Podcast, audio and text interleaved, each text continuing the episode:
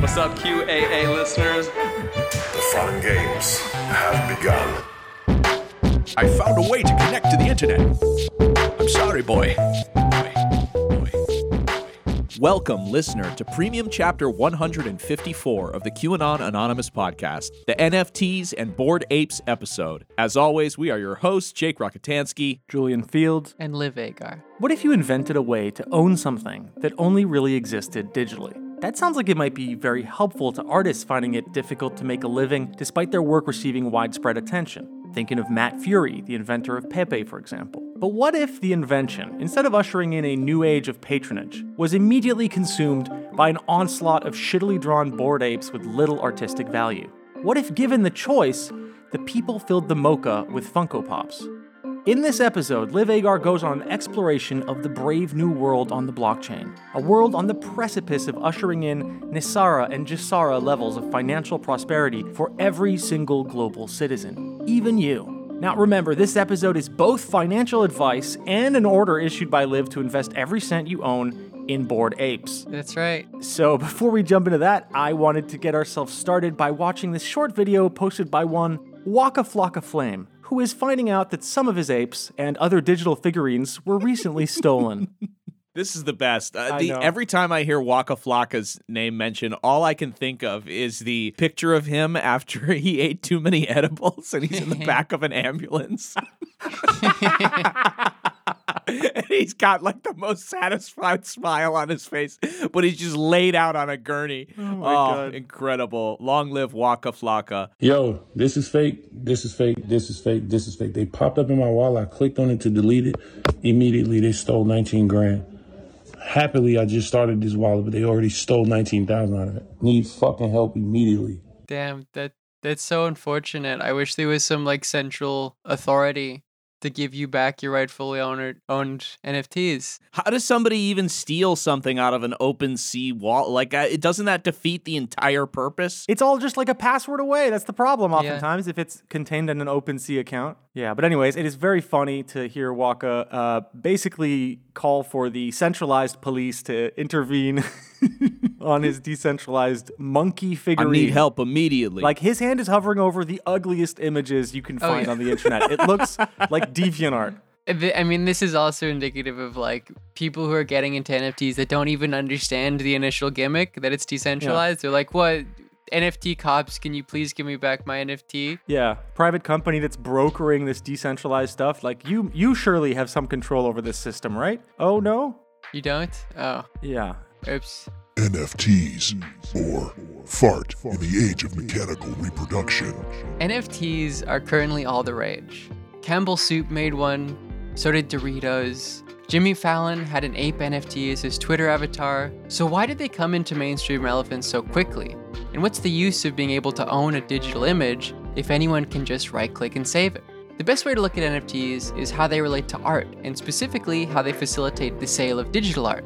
Anyone at least vaguely familiar with the international art world likely knows how important money is to how major works of art are seen. Investing in artwork has been a profitable business pursuit for the super rich for a long time. Only previously, one had to acquire legal ownership over, say, a physical painting in order to make an investment. You couldn't say you owned a JPEG of Les Demoiselles d'Avignon and sell it on the market.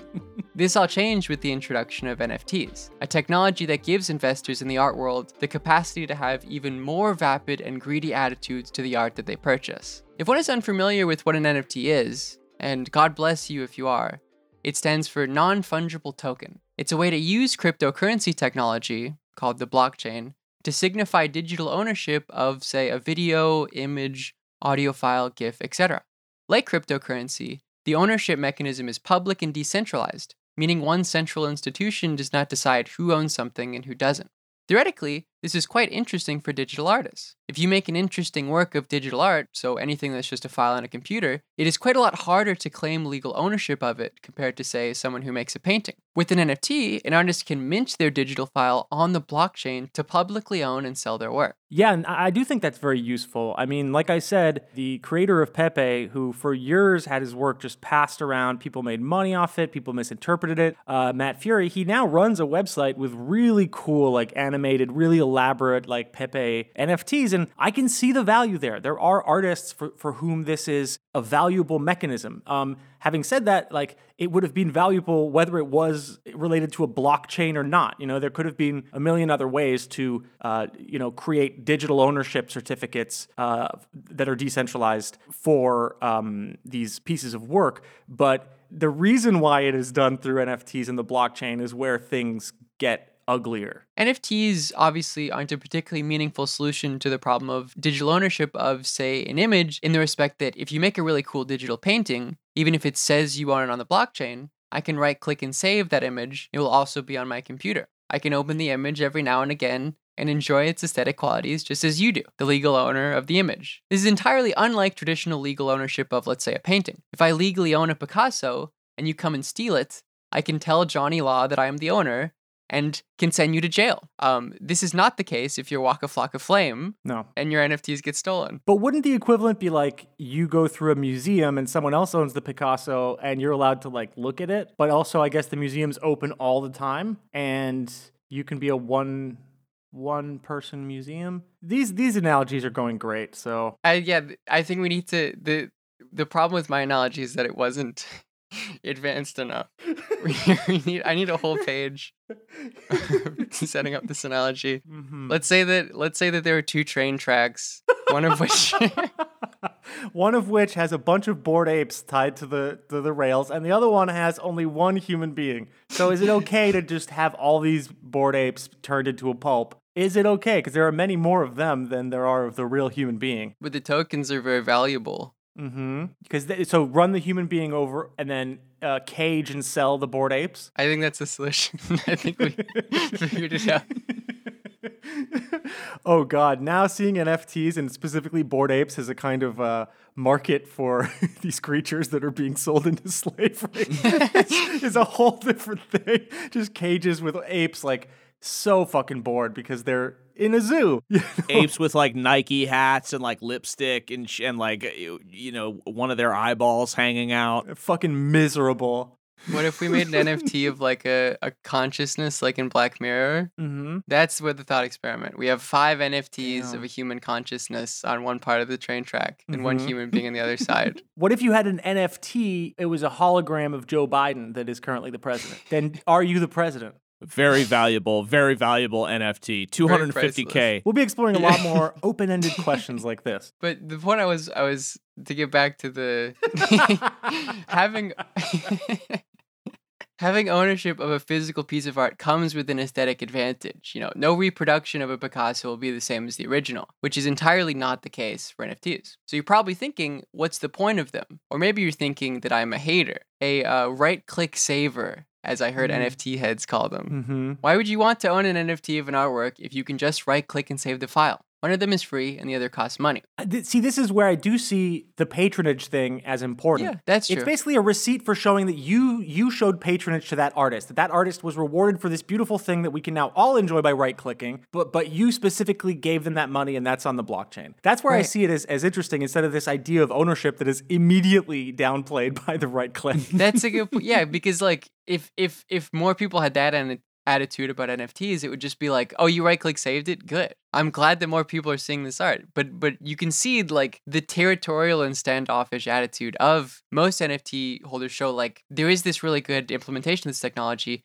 Here's how most people are using it instead, though. Right? Yeah, and also that people buy them to resell them. Like uh, it gets Mm-hmm. sucked into the equivalent of the contemporary art market, which is insane and has just become like a money laundering thing for the rich. And this Oh, was like the most fast tracked transformation to that. It was so clear that that's what was going to be the bulk of transactions. Uh, it's incredible. I bet there are so many like black ops uh, teams like funding themselves through bored apes. Oh yeah, yeah. And do you guys know about there's this thing called NBA Top Shot where you can own it's a little video of a player's move, whether they make a three pointer or they do a crazy dunk. They turn those into NFTs Oh, yeah. and then you can buy them on the market God. and own like, you know, Derrick Rose's layup or whatever. Oh yeah. I want to own porn like that, like the thrust. It's like that is the most beautiful thrust that I've I've ever seen. Dude, that's a fucking own- great idea. A porn NFT like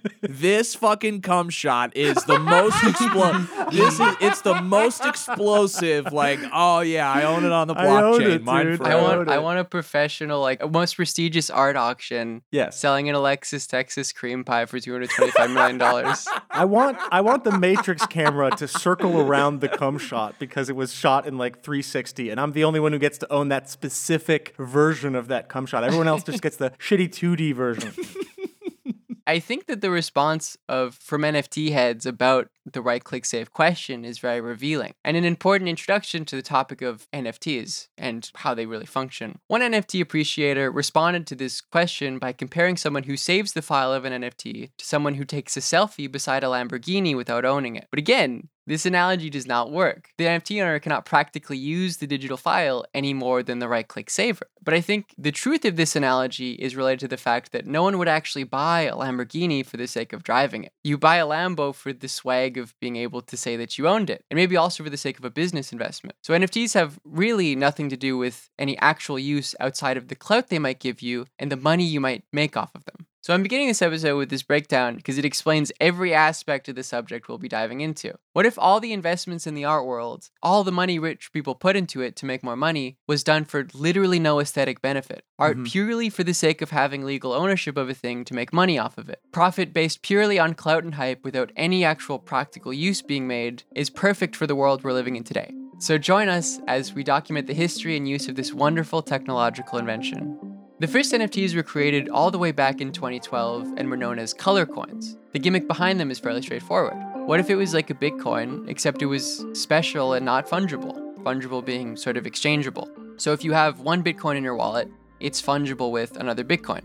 If you have one color coin, let's say, it's not equivalent to anything else. Sort of like a collector coin that someone keeps because it's a unique mint. You have been listening to a sample of a premium episode of QAnon Anonymous. We don't run any advertising on the show, and we'd like to keep it that way. For five bucks a month, you'll get access to this episode, a new one each week, and our entire library of premium episodes. So head on over to patreon.com slash QAnon Anonymous and subscribe. Thank you. Thanks. I love you. Jake loves you.